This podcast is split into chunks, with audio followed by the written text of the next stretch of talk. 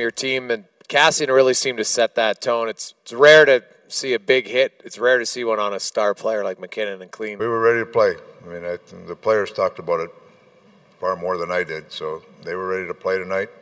And uh, you know, none, nobody liked how we played the other night in San Jose, and we wanted to have a bounce back game. And that line went out there and started it early. So it, uh, give them credit, give our guys credit for we did what we had to do to win tonight. You've coached a long time, Dave. You, you see a player like that, McDavid and even Draisaitl, get on a roll. Or is your tendency just want to keep going, going all the time? What's the strategy when two guys are feeling it that much early on? Yeah, we, you know, our power play's clicking. When it's clicking, it's going in.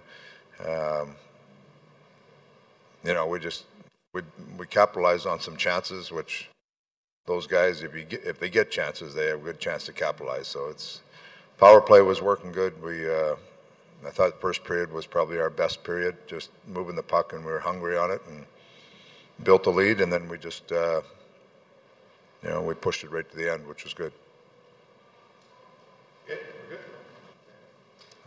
you, you've coached a long time, but was that as good a night as you've seen from from two superstars? Yeah, that's pretty good. I mean, you get one guy with six points and one with five. That's a pretty good night for them, right? That's. I I got to say, you're right. I've coached a long time. I don't think I've had two, a six and a five in the same game. I'm just going to go out on a limb and say that. I'm not sure, but I don't think so. All right, thanks.